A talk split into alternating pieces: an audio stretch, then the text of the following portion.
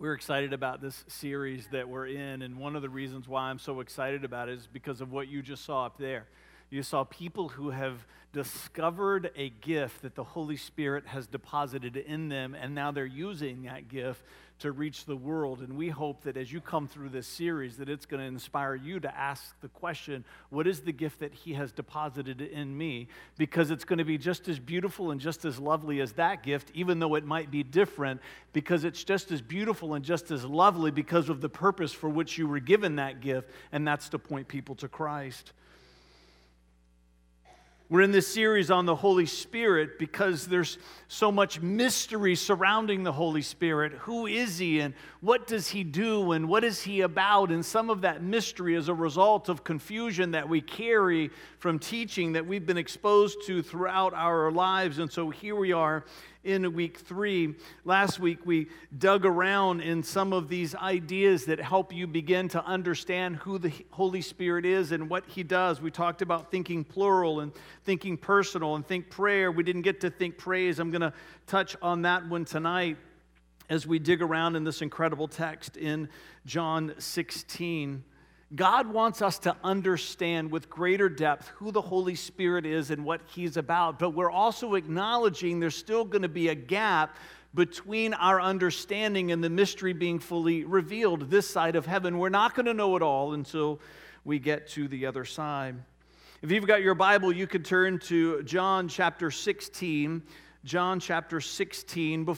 While you're turning there, and before I start reading, I just want to reiterate what Pastor Justin was talking about in the video announcements next week when we do that Christmas offering.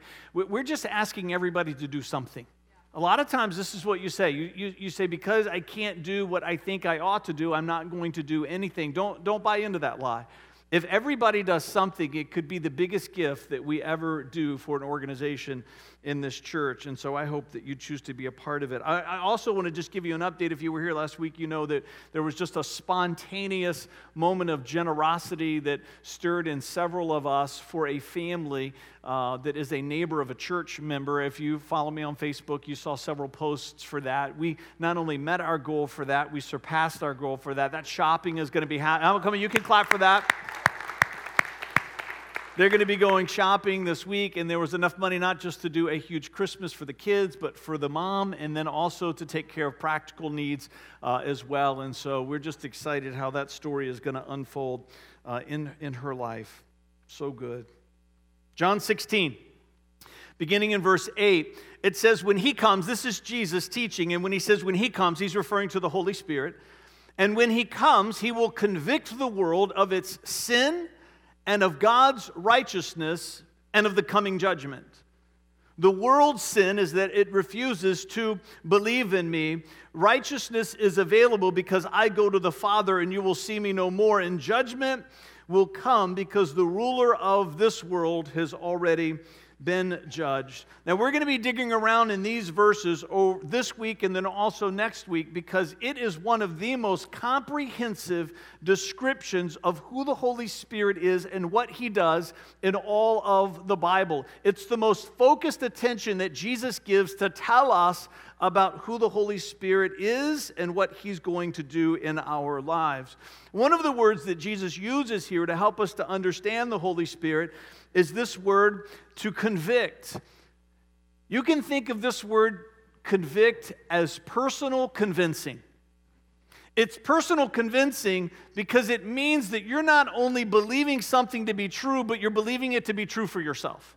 Somebody can convince you something, someone's trying to help you believe something, but it might be disconnected from your life. It might be an idea or a concept that doesn't affect you. But the Holy Spirit's role is to convict you in the sense that it's personal convincing. He wants you to see what's in this word that pertains to your life in a deeply personal way. We're going to spend most of our time tonight talking about the word that Jesus gives to the Holy Spirit a few verses above, and then he comes back to it later, but he refers to him as an advocate. And depending on what translation you're reading, it determines the word that's given to you. It's why, if you're going to take a deep dive, you need to look at different translations because, in the end of the day, they're all translations from the original language, and sometimes the English language fails to carry the degree of specificity that the original manuscript had. So, we're going to talk tonight about this idea of comforter and helper and advocate.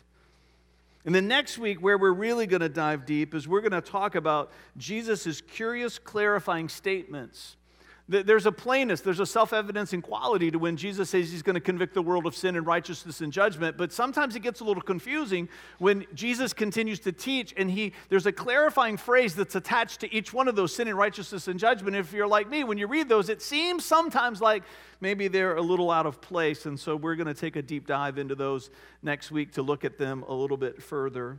But for tonight, I want to focus a little bit on this idea of comforter or advocate or helper. And there in John 16, 7, I'm going to read in three different translations. I'm going to read out of the New Living Translation, then I want you to hear it out of the New American Standard, then I'm going to read it to you out of the King James because each of them give us a part of the definition of the word parakletos, which is the original language that gives us a comprehensive view of who the Holy Spirit is. John 16, 7 in the New Living Translation says, But in fact, it is best for you that I, speaking of himself, right, that I go away, because if I don't, listen to what he says, the advocate won't come. But if I do go away, then I will send him to you. That's the New Living Translation. New American Standard says, But I tell you the truth, it is for your advantage that I go away, for if I do not go away, the helper will not come to you. Like Kirk on aisle 28. But if I go, I will send him to you. John 16, 7, the King James Version. Nevertheless, I tell you the truth, it is expedient for you that I go away, for if I go not away, the Comforter will not come unto you. But if I depart, I will send him unto you. This idea of parakletos, this idea of advocate and comforter and helper in Jesus' day was a legal term. That if you had to go to court, how many of you have ever been in court before? I'm raising my hand for myself, right? I know, right? You're in court, and, and, and depending on your situation, you might have someone there with you, like legal representation. And that person's role is to advocate for you in that situation. They're your lawyer. They're not the court's lawyer. They're not the, the, the, prosecution's lawyer. They're your attorney, and they've taken an oath that everything they, they do is for your best interest at heart. That's what this term was in Jesus' day when he said Parakletos. That's exactly where their mind would have gone to. If they had not been before a judge themselves, surely they would have known someone who was. And yet, that's the term that Jesus used to describe the ministry of the Holy Spirit in our lives.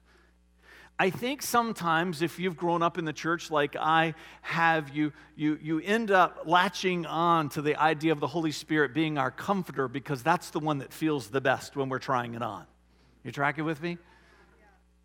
The Holy Spirit is our comforter in the sense that everything that He does is always for our best interest. It does not mean that His ministry is to make us comfortable.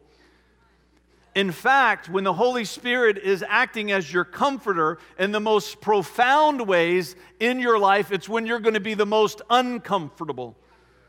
Because everything that He does is for your best interest. He's a comforter, He is an advocate, and He is a helper. I like this idea of Him advocating for us but he advocates for us not because he does what you say, he advocates for us because he's constantly doing what God says to him to do on our behalf. See, when you're in a court situation, your attorney has some degree of responsibility, yes, within the confines of the law, but they have some responsibility to follow your instructions that you get to direct them. Yes, they're there to counsel you. Yes, they're there to advise you. But at the end of the day, you have the final say. But that's not how it works with the Holy Spirit. Now, you have the final say as to whether or not you're going to walk in obedience, but He has the final say in regards to what He's going to speak into your life. And His responsibility is to search the heart of the Father and to make that plain to you and to make you uncomfortable if it's necessary. He is our advocate, He is our helper, and He is most certainly our comforter. These verses here are important not just to help us to understand what the Holy Spirit does in our life, but these words in these verses here are also to help us to understand the nature of who the Holy Spirit is, which means that He is part of God and He is completely and fully divine.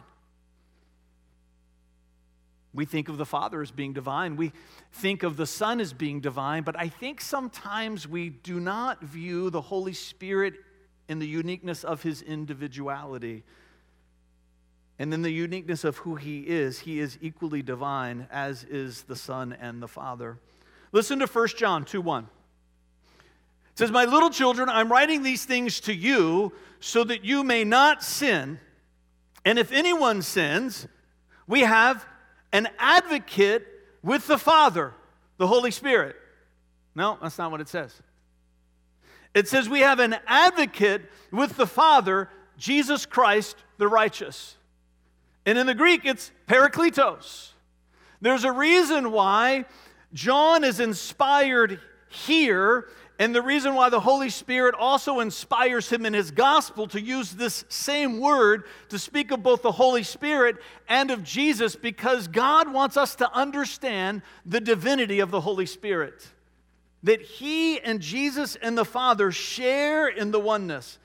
The word Trinity does not appear in the Bible. We recognize that. It's a word that Christians have created to try, in the limit limited, the, the limits of our humanity try to articulate a concept that's beyond comprehension. This idea of three in one, this is what we've been talking about in this series. There's always going to be an element of mystery. But make no mistake that each of them, in the uniqueness of who they are, the fullness of the Godhead, they each are divine in their own right. Listen to these verses in Isaiah 40, 12 through 15. Love the chapter of 40th chapter of Isaiah in the Old Testament. It speaks to the majesty and the magnitude and the divinity of God. Who else has held the oceans in his hand? Who has measured off the heavens with his fingers? Who else knows the weight of the earth? Nathaniel Miller, but maybe that's it, other than. Who has weighed the mountains and hills on a scale? Listen to verse 13. Who is able to advise the Spirit of the Lord? There's a reason that's in there. Because God wants us to understand that the Holy Spirit shares in the divinity of the Father. Who knows enough to give him advice or to teach him? Has the Lord ever needed anyone's advice? Does he need instruction about what is good? Did someone teach him what is right or show him the path? of justice? No, for all the nations of the world are a drop in the bucket. It doesn't mean that they are not without meaning and significance. It means, by way of relativity to who God is, we are so small. They are nothing more than dust in the scales.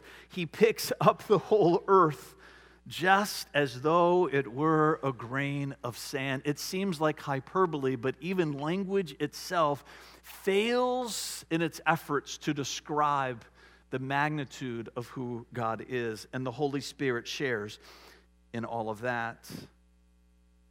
I think, too, this idea of the Holy Spirit being our comforter can cause us sometimes to misunderstand the nature of grace. I, I think sometimes that in Christian circles there is confusion about what grace is and about what grace is not because there is a failure to understand the depth of the meaning of these verses right here in John 16. I think sometimes people misunderstand grace to be something that makes us comfortable, but oftentimes, I'm telling you, grace should cause us to be uncomfortable. If you think that grace by nature of grace, and I'm talking about biblical grace and Christian grace, means forgiveness without consequence, then you do not understand grace according to the Bible. If grace was forgiveness without consequence, then God would have forgiven us by looking the other way with judgment. But He did not look the other way. He required the punishment to go to someone else. That's that fancy word in the Bible that we find in the New Testament called propitiation, which means that Jesus paid it all. There cannot be grace without propitiation. Grace is not forgiveness without consequence. Christian grace means that the consequence didn't come to you, but it went to somebody. It went to Christ, which is why he is our Savior. And so when we make mistakes in this life and people hold us to account, and then in response to that accountability, they say, You're not being gracious to me. I say, Oh, no, no, no, no. Oh, yes, I am. Because true grace carries with it a consequence. Listen to me. The biggest mistakes that I have made in my life, there has been forgiveness extended to me, but oftentimes there have been consequences that I've had to carry through.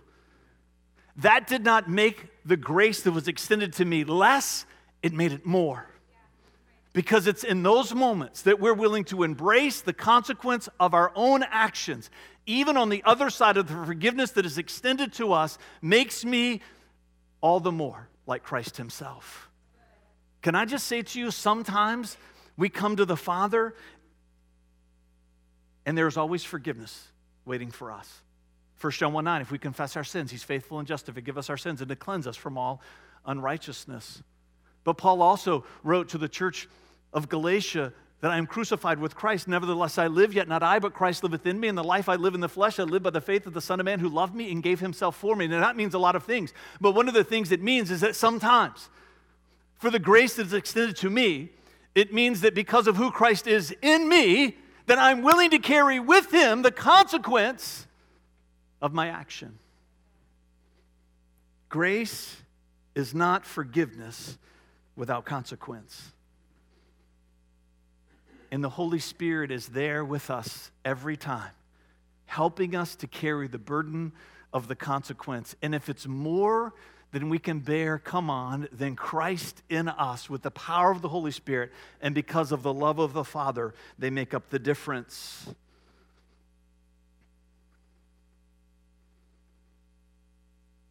John 14, 16. Again, if you've been tracking with this series, you know I've been referencing John Bevere's book, The Holy Spirit, an introduction. And I love this book in parts, and then in some parts I don't. And so I've been asking if you're going to read it, wait till you get to the end of the series, and then read the book through the filter of the series. And maybe that will help clarify some things. But one of the parts of the book that I absolutely love is where he talks about John 14, 16, and he talks about this word, another. In John 14, 16, Jesus says, And I will ask the Father, and he will give you another advocate. The reason he says another, right, is because Jesus himself is an advocate on our behalf. He shares in that ministry with the Holy Spirit. He says, He will give you another advocate who will never leave you. We're going to get into this in a couple of weeks. This is misunderstood. It when, it when it talks about Jesus leaving, it doesn't mean that his presence has left this earth. It means that his function is shifting. We're going to get into that. This where is everybody at? Where's the Father? Where's the Holy Spirit? Where's Jesus? Are they here? Yes. Are they there? Yes. It's it's a mystery. But here, Jesus says, another advocate. Now, in Jesus' day, there's two words for another. He, he had a choice. He could have picked two different words. He could have picked this word heteros, which means another of a different kind. Now, let me help illustrate this for you. We had our leaders' Christmas party last night, which we do every year for both campuses. We get together, we have an amazing time. We do the whole white elephant gift exchange, it's hilarious. You learn a lot about people. Mm-hmm. Are you hiding that gift under your chair? Yeah, yeah, it happens. Yeah. It's real, isn't it, Jamal? I know, I know. Yeah.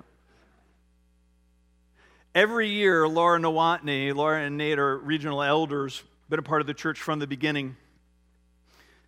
Laura makes a bread pudding unlike anything that you've ever tasted before in your life. Preach, thank you, yes and she brings with it a salted caramel drizzle. Now, it's called a drizzle, but we call it a salted caramel pour because it should not be drizzled. It should be poured with a healthy portion on top. And those of us who have been to a few of these Christmas parties know that if you get into the savory food line first, by the time you get to the dessert table, all of the bread pudding is gone. So many of us last night, after we bless and everybody gets in the line, there's a few wise people, we go right to the dessert table. And there we are. Praise the name is Laura's bread pudding. If you didn't get any of that, remember that next year. I don't know. Now, if I get a piece of that bread pudding, and then I say, I want another piece, and I use the word heteros, it gives you the freedom to give me another dessert, but not the same thing. You with me? It means another that is similar but different. Now, if you were to give me one of Micah Mitchell's cookies, you would know that I would be just as happy. We'll save that story for another sermon for another time. Heteros means another but different. It's similar. If you were eating fruit instead of instead of bread pudding, you weren't as happy as me. You're healthier, but not as happy. And you ate a banana and you said, I'll have another, but you said heteros, then I could give you an apple or an orange. And it's fair because it's another of a different kind. But that's not the word that Jesus uses. He uses the word allos, which means another of the same kind, which means that they are exactly equal in every way. This word does not mean similar. This word does not mean it's going to be like me. It means that when he comes, he is me. And this is part of the mystery of the Trinity. Uniquely individual, but always the same. It would be as if you're driving home and you happen to be graced, like we are, to pass by a Krispy Kreme in your driving route. And you know that if you're driving by a Krispy Kreme, you always glance up to see what? Praise the name. Is the hot sign on or is it off? Because if it's on, it's on. Drive through, whatever you got to do. You get a box of those donuts. And if you've ever eaten a hot Krispy Kreme donut, you know that there's a process that involves multiple donuts. And if I eat that first one and I say to one of my kids, I'll have another, I don't care how good Laura's bread pudding is and how good Micah Mitchell's cookies are. If they're passing those up to me, I'm throwing them back because what I mean is no, no, no, I want another one of those. One, two, three, four, right? Let's just keep going. They just disappear as soon as they get into your mouth. You don't even realize you've eaten it. It is a mystery. Jesus says of the Holy Spirit, the Father's, we're sending somebody else. And who we're sending is just like who's always been here. Just like the Father, just like the Son. This is who He is, and this is what He's going to do. If you find yourself feeling this way, about Scripture and the Holy Spirit, making a statement similar to that the Bible doesn't say enough about the Holy Spirit, then what I would say to you is that you are failing to see that when you read about Jesus, that when you read about the Father, you are reading about the Holy Spirit. The Bible is not incomplete when it comes to the Holy Spirit. It's overflowing when it comes to the Holy Spirit because it overflows with the Father and it overflows with the Son. And the reason why so little text is given specifically to what the Holy Spirit does, it's because it's just like the Father, the Son, and the Holy Spirit, they share more than they don't. So by the time you get to the place in history where there is the outpouring of the Holy Spirit returning us to Eden, which we're going to get to that in this series, God doesn't feel like He's shorting you in what He teaches you about the Holy Spirit. He said, I've been spending all of Scripture telling you about the Holy Spirit because I've been telling you about the Son and I've been telling you about myself. And in doing so, I've been telling you about Him.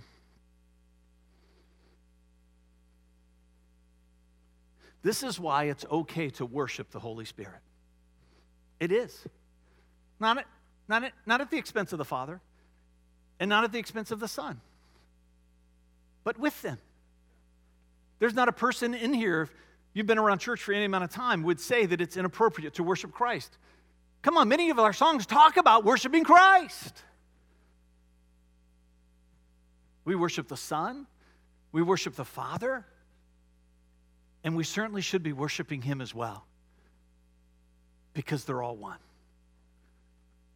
We've mentioned this already in this series that when Jesus says that the ministry and the work of the Holy Spirit is to glorify Christ, that's the verse that becomes the impediment for so many people. And you've been mistaught that that's why you don't worship the Holy Spirit. But that verse talks about one of the purposes of the Holy Spirit. It says that He is there to glorify the Son, but it does not say that we cannot glorify Him. And that's what worship is.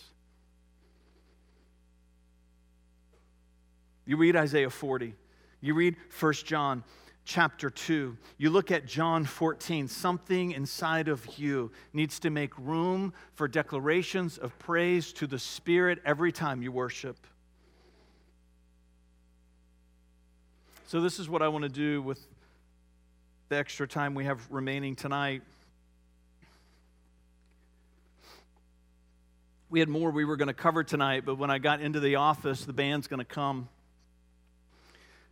I felt the Holy Spirit just stirring in my heart. Don't get nervous, I'm not going to sing.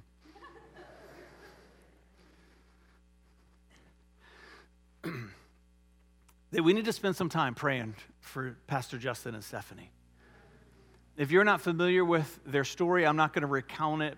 It's out there on Facebook, but she had uh, major surgery a few weeks ago, involved her skull and brain and spinal cord. It's serious business. And and there's been some complications with that. They're back in the hospital unexpectedly. There was an infection, there was a patch that they put in to, uh, to, that supports the part of her brain that had dropped down into the base of her skull that was restricting the, restricting the flow of spinal fluid. There was a leak in that. I'm not telling you anything that she hasn't already posted, so we're not violating any confidences here. But we need to pray for them. And we're going to pray for them tonight with this time that we have left. And this is how we're going to pray, is that some of you are going to do some praying. We're going to stand in just a minute. And this, this, is, what I, this is what I want to say to you. I've got the mic up here because I'm going to invite some of you to come. I've asked Celeste, she's going to start us off, but then uh, don't, don't wait. If, if, if you feel something stirring in your heart and you know you're supposed to pray, then make sure you're up here so you can just go one after another. But this is what I want to say this is a time to pray prayers of faith. There's all different kinds of prayer in the Bible, and all of them are important. But tonight, we're going to pray one kind of prayer, and it's a prayer of faith. There's Gethsemane prayers, right, where we say, Not my will, but yours be done. There's a time and a place for that. There's the Lord's Prayer prayer, right? That God's will be done on earth as it is in heaven. But you cannot read this Bible and not come to the conclusions. There are times where we are given permission to make declarations of faith. And that's the kind of prayer that I'm going to ask you to pray tonight. Stand with me. Celeste is going to come.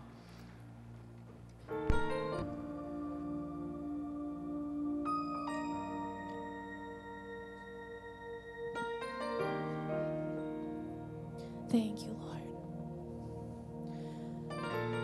Father, we thank you for Stephanie. We thank you for the plans that you have for her, God. We thank you for the destiny that is on their life, for the blessing that they are to us that know them, Father God. We thank you that you're faithful to finish the good work that you began, that no weapon formed against them will prosper, God. We thank you for health and healing, for everything that is good, everything that is pure, everything that is holy be released over their lives right now in the name of the Lord Jesus Christ by the power of the Holy Spirit because they are children of the living God. You have given them dominion and authority over the brokenness and the fallenness of this world. And we stand in agreement and we lift up their arms right now, Father God. And we say yes and amen to your faithfulness and your goodness and your healing and your restoration, God. Release the peace in that room right now.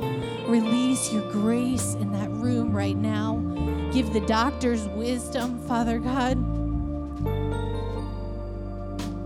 And overwhelm them with your presence, God. Overwhelm their entire family with your provision and your faithfulness, Lord. Excited. We're excited for the testimony, Father God, that's going to come from this. We're excited for the full and complete healing and restoration of her body, of her mind, in Jesus' mighty name.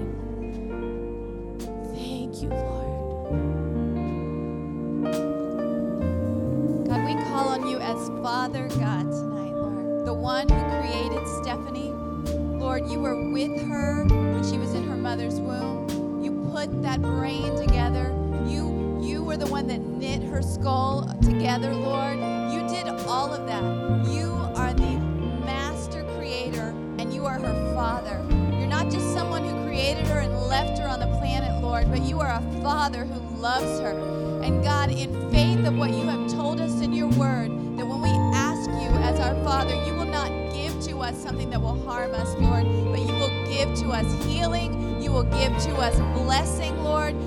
Love us, and we know that you love Stephanie. And so, as her Father, God, we call on you tonight in faith, believing what you say in your word, Lord. And we ask you to perform that, Lord, in the name of Jesus, God, as the one who bore our stripes and gives us healing, Lord. We call on your name to bring healing to Stephanie. And in the power of the Holy Spirit, who we lift up and worship tonight, Lord, we say, do your thing, Lord. Show up, Holy Spirit. Just do your work and, and reveal to us the healing through this, that you would be glorified, God, that you would comfort in the way that Pastor Fred has talked about tonight, but you would bring healing in a powerful way. And we know, Father, Son, and Spirit, you are working on Stephanie's behalf, and we believe you, and we stand here believing that tonight. In Jesus' name.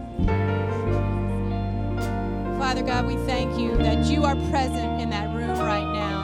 We pray that your presence will overwhelm Stephanie and Juice and little Raj too, God. We pray for them as a family, that you will, your warriors, Lord, are rallying around them even now as we lift our hearts up to you on their behalf, God. And we thank you that you are overwhelming them, that you are invading their hearts and their minds, and you have a calling on their lives, God. And for Juice, we just pray that supernatural encouragement would just wash over him and in him, God. That his heart will not grow weary in doing good because he will reap a harvest if he does not give up, God. So we thank you for that harvest right here, God, that's just being so fruitful on God. We just love him. We thank you that you love them even more. And so we just speak that encouragement into Juice's heart right now, God, because he needs to be lifted up. We are, as Celeste prayed into Stephanie's life, though, we are his arms. We are lifting him up, God, and we just thank you. We pray for that little boy, Lord. We thank you that you will protect his little heart, God, and that there will be love from every corner of his life that will just pour into him, that much he is loved. And we stand in the gap for this family right now, and let us be their encouragement and their strength and their hope. We thank you, God. Thank you for this family, that we can lift them up. We thank you for your heart, Lord, who loves them so much. And we're going to stand with you and love them too, Lord. God, we thank you for Justin and Steph. Um, thank you for their vulnerability, God, and what, she is always worshiping you and crying out to you through everything because she knows that you are her father and you will take care of her. God, I just pray over this family. I pray peace and that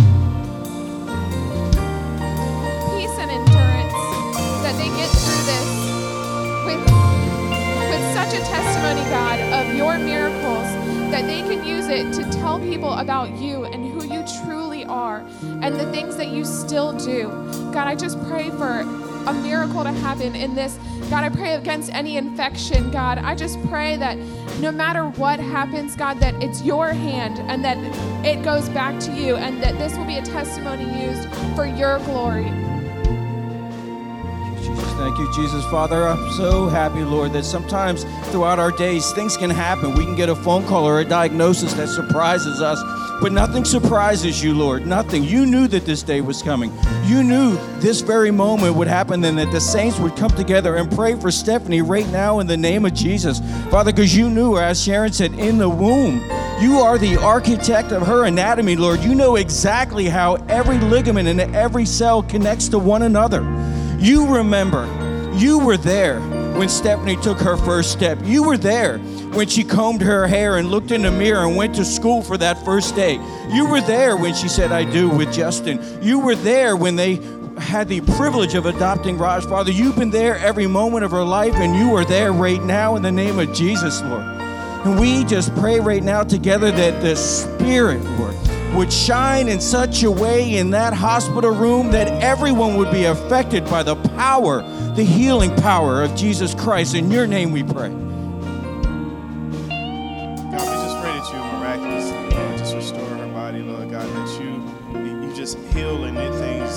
Back into place in a way that just baffles everyone in the room and everyone who's ever had a part of the situation, Lord God.